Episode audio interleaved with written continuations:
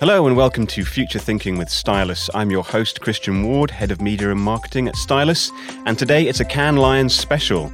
Now in its 66th year, the International Festival of Creativity brings together creatives and storytellers from across the advertising and marketing space for a week of networking and thought leadership and rosé. As ever, Stylus was in attendance to unearth the latest trends and insights. Stephen Graves, Senior Editor for Consumer Attitudes and Technology at Stylus, will be discussing his findings. And I'm very pleased to say we're joined by Maria Garrido, VP of Brand Marketing at Vivendi Village and also Chief Insights Officer at Havas Group. So, first of all, Stephen, this year's Cannes Lion was not without controversy, I believe. Yeah, that's right. Um, so, a big story this year was the presence and then the absence of Alexander Nix, the former CEO of Cambridge Analytica and he was um, somewhat unbelievably invited to discuss the morality of data. So Nix uh, dropped out following criticism from Guardian journalist Carol Cadwalladr and the filmmakers behind Netflix's The Great Hack. They staged a guerrilla screening of their documentary, um, and Stylus's Julia Ahrens was in attendance and spoke to Cadwalladr um, at a pop up screening for the film The Great Hack, which is all about the role that big data and the advertising industry behind it has played in the basic disintegration of our democratic systems. And, and so, A, I'm very glad that you pulled this off, and I'm uh, made a lot happen to be here today. And so, I would just like to hear your opinion on what can, could have, should have done better possibly this year in acknowledging this issue. I think Cannes Lion is just trying to pretend that it's not happening and that the ad industry has no role in this sort of global dystopia that we can all see happening all around us. You know, everybody sees this, everybody knows this. And I think that individuals who work in the ad industry know this and are really troubled by it. But as an industry, it's just trying to pretend it's not happening. And there's something really, really disturbing about that. So, Maria, I, I didn't make it to Cannes this year, but I was following the conversation on Twitter, and a lot of the conversation was about this very subject. What is the ad industry going to do about this this big glaring issue? Yeah, I think I didn't know he was there to speak about the morality of data. That is just narcissistic beyond beyond belief. But th- there are two comments I'd like to make. The first is that before we had digital and individual data, brands were still trying to understand the personal experience that people were looking for to try and target them with products. And just as an observation, and this is not an opinion point, but as an observation, I find it interesting that when we use Facebook data um, or Google data to target, to do an emotional analysis of the state that you're in to sell you a soap or a toothpaste, nobody seems to have a problem with that. It's when we cross into political ideology that all the controversy starts. So, as an observation point, I find it interesting that we have a line, there's a boundary we're not willing to cross, um, wh- wherever you stand on that point. Um, the, the second point I want to make is about data privacy. I think it's a big deal. I think obviously you need people's individual consent. Uh, maybe three or four years ago, we ran a global study to understand how people felt about giving their personal data. And there were two things that stood out one was culture and one one was context. So, context to this point about the soap, right? Um, or the toothpaste versus the political ideology. In the healthcare sector, people were very willing to give their data because they understood very easily what the benefit was for them. Maybe not in the United States because you have, you know, no health insurance, global health insurance. So, people, their, their insurance premiums might go higher if you have more information. But in the rest of the world, giving your information to healthcare makes sense to people. And they, there was no mental or psychological barrier of handing your data over. Culturally, also, very markets were very different the Chinese population is very used to giving away their data, so they didn't see any problem with any industry having their personal data. Whereas in Western Europe and North America, there was more of a reticence to give away that kind of data. So I think those are two two key issues. What is the context of data privacy, and what is the culture um, that's facing that data privacy? And the, and the answer is different according to those two those two variables. It's it's interesting you mentioned the uh, the context and culture there because um, I wonder if one of the reasons why why people are prepared to give away their data is not so much um, because they're delighted to do so, but because they haven't been presented with an alternative at this point. Um, the the entire ecosystem is built around um, exploiting their data, right. and it's very hard to opt out um, of those services. So at the moment, people are tied into that system. It's it's less an opt-in and more apathetic. Well, think about think about the the Apple Watch, right? I mean, you're how are you not opting in to give people your blood pressure, your heart rate, how many steps you took, where you went every day? I mean, that, I can't believe people were buying a six hundred dollar electric watch on their hand, don't know that they're being tracked and everything is being is being captured as data. Um, I struggle with some of those points because I'm I think you're right. In some cases, people don't realize that there's another option, and who reads that 25 page document they make you consent to before you sign off? Um, but in other cases, like an Apple Watch, like any health kind of applications, you are obviously consenting to give away your information. On the point of bringing uh, Alexander Nix to talk at Cannes, I'm I'm curious whether it's um, simply a case of people being a bit sort of tin-eared um, and and not un, in extending the invitation. Um, I, I, would have been interested to actually see the conversation mm-hmm. because I'm curious whether they were going to give him a softball interview or whether they were actually going to interrogate him. I don't, you know, I, I, told you before we started today that I actually met him. He came to try and pitch his wares to us a couple years ago. And what he was very transparent. There was no hidden. We have 250 million Americans in a database, and we personality profiled all of them, so we know what top, what hot topics this this type of person has versus that type of person. We know we work on presidential campaigns and and uh, political campaigns around the world, and we help the candidate 18 months before the election inform them on what topics they should be addressing in each of the different campaign route stops that they go to. So I, I, for me, I mean, he was never how shall I say, devious about what he was doing. What he was trying to do is then take all of that knowledge, if we can put it that way, um, that they had in the political se- sector and move it over to the consumer sector to work with ad agencies. My issue really is, I mean, how did Facebook not know?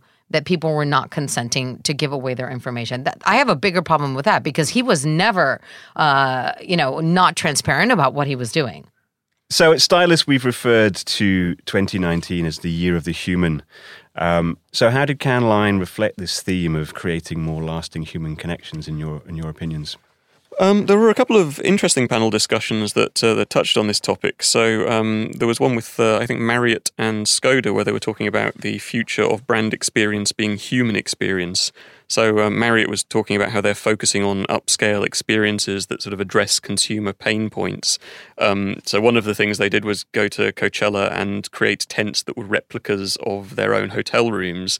Um, but then they were looking at the sort of festival experience and how a hotel could maybe address that experience and resolve all of the sort of pain points of uh, sleeping in a tent in a heat wave uh, or, or, a muddy field.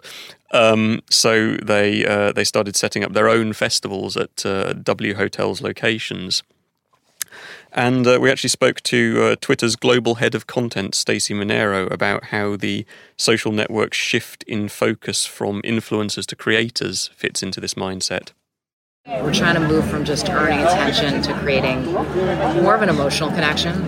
And so one of the things that we are investing in is is the creators who have craft versus just the influencers who bring reach.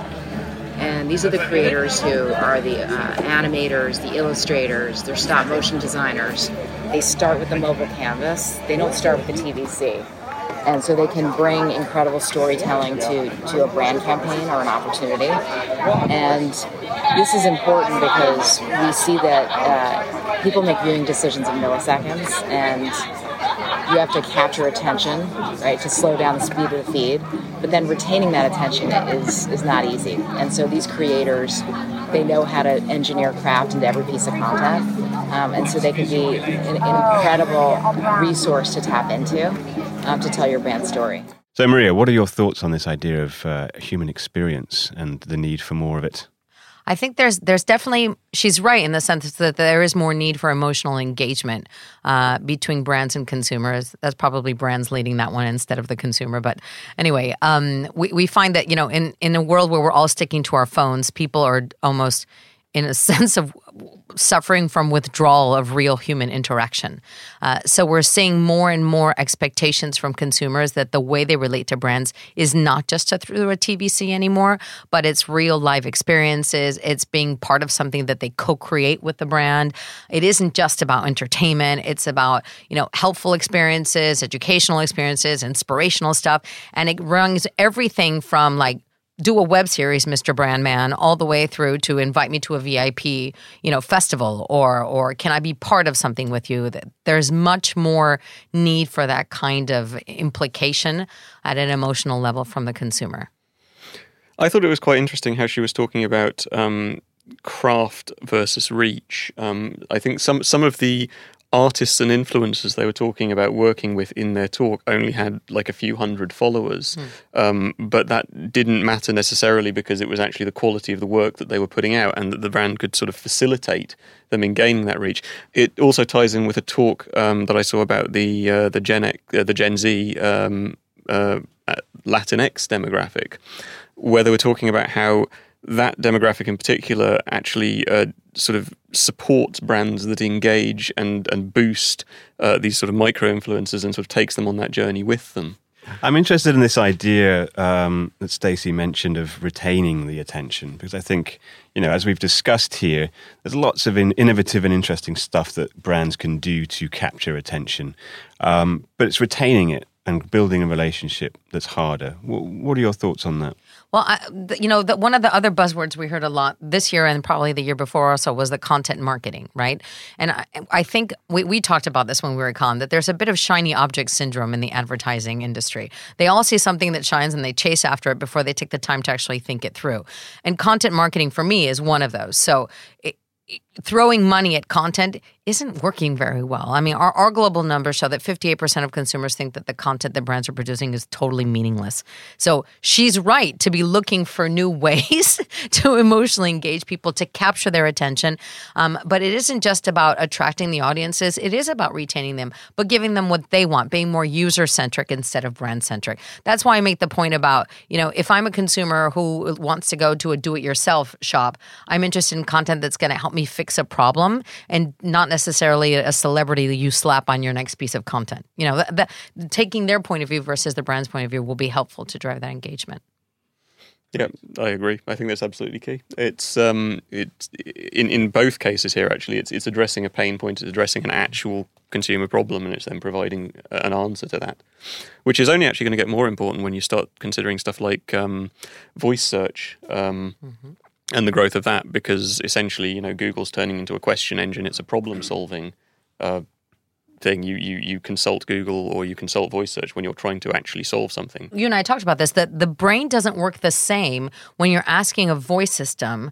Uh, versus when you're searching online versus when you're sitting inside of a store picking out a product. Brand awareness, brand recall isn't the same. And the, the longer you work with a voice system, the less you remember the name of the brand and the more likely you go to the category as a generic, which for brands is major f- alarm should be going off there. Um, one of the things we learned with Universal Music, which really made me laugh, is that the b- highest amount of requests they get through voice systems for listening to tunes is uh, lullabies for babies and Christian rock which is not at all their highest selling music if you look at it from you know a streaming Spotify point of view because the voice is solving a problem that a, you know a consumer has in their home I need to get the baby to sleep give me a lullaby now that's not the typical relationship they have with their customers across the Spotify's and the Apple Musics of the world it's very different yeah, that's really interesting. I hadn't thought about it in those terms. In in, in the because I mean I, I am slightly cynical or skeptical about the impact that voice will have in terms of of brand marketing.